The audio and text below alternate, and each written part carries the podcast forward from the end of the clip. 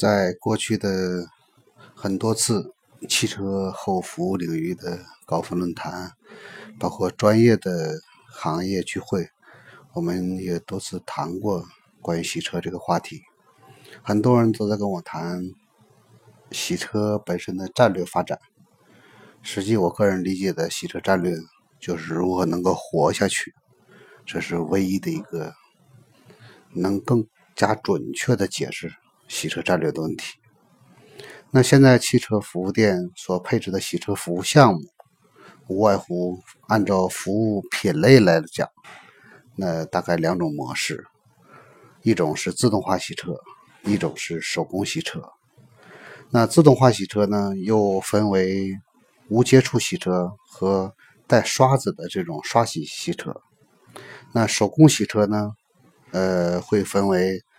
呃，所谓的这种高端手工洗车和普通的手工洗车，还有上门的借用工具的这种洗车，啊，这种方式为主导的。那自动洗车服务需求呢？根据过去的很多年前看到的这种业务形态来看的话，那它未来是个趋势，因为现在劳动力的。呃，增长以及房屋租金的增长，对于洗车效率和数量的一个要求，那也是非常高的。尤其车主对于洗车时间的一个诉求，也是非常真实的一个诉求。在我们过去呃多年的市场调研中发现，洗车时间成为客户最关注的一个一个因素。那洗车质量呢排在第二，那洗车收费价格呢排在第三。那现在无外乎也能看到很多汽车服务店为推其他的服务项目和横向嫁接的这种可能性，把洗车价格压得极其低。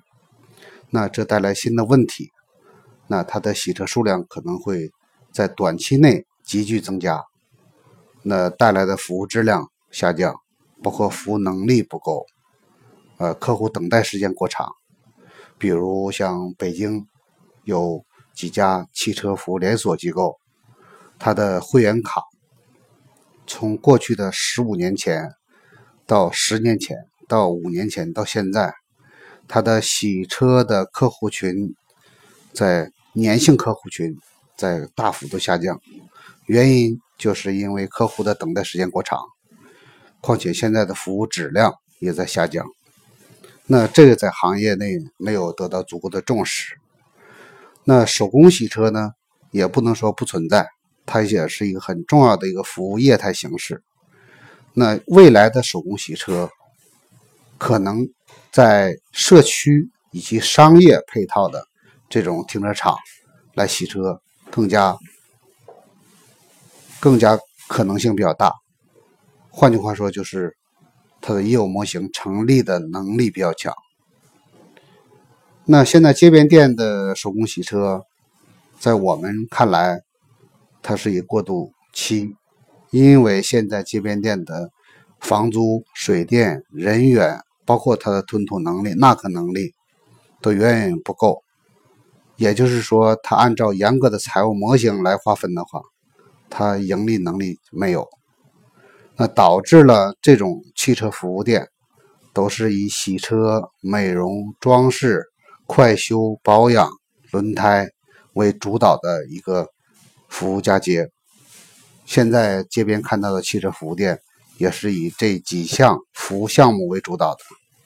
因为早期的时候，汽车美容和装饰还是有很硬性的一个刚性需求群体在。现在的客户对于美容以及装饰这类的需求，并没有那么刚性。那当然，大家对洗车的需求也在提升，但是洗车的吞吐能力和服务效率，包括服务质量又保证不了。那新的问题出现了，就是客户的洗车频次减少了，洗车周期拉长了。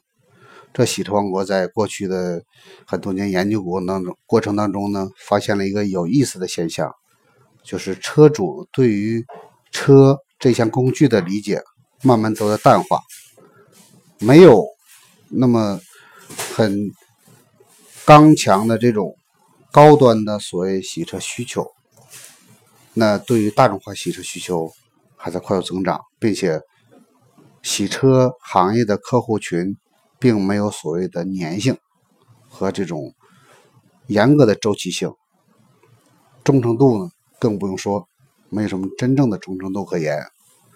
那也就是洗车本身如何把服务做好，把效率提升，把质量做到严格的把关，这成为未来洗车盈利模式的一个基础。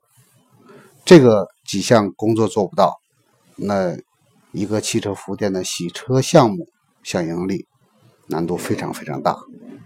那任何的服务成立，它背后一定隐藏着。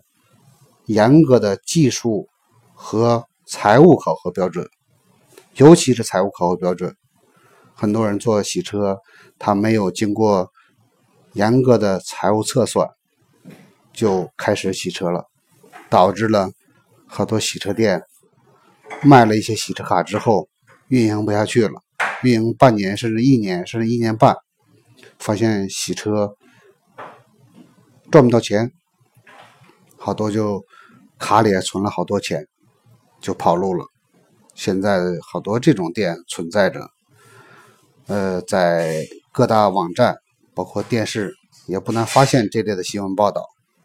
那我们看到的洗车需求在增长，车辆在快速增长，那为什么很多洗车店存活起来这么难呢？原因只有一个，就是。供需失去了严重的平衡。在北京，呃，拿北京为例，北京现在是六百五十万辆乘用车左右。那在北京大大小小的洗车店，涵盖洗车服务项目的汽车服务机构，最高峰的时候已经达到了八千三百家之多。八千三百家服务六百多万辆车，这是供需失去了平衡。导致了洗车行业供大于求的一个现状。那洗车如何盈利？我再进行下一期再进行剖析。那洗车盈利一定是要基于洗车数量和洗车效率之间的一个平衡。好，那先这样。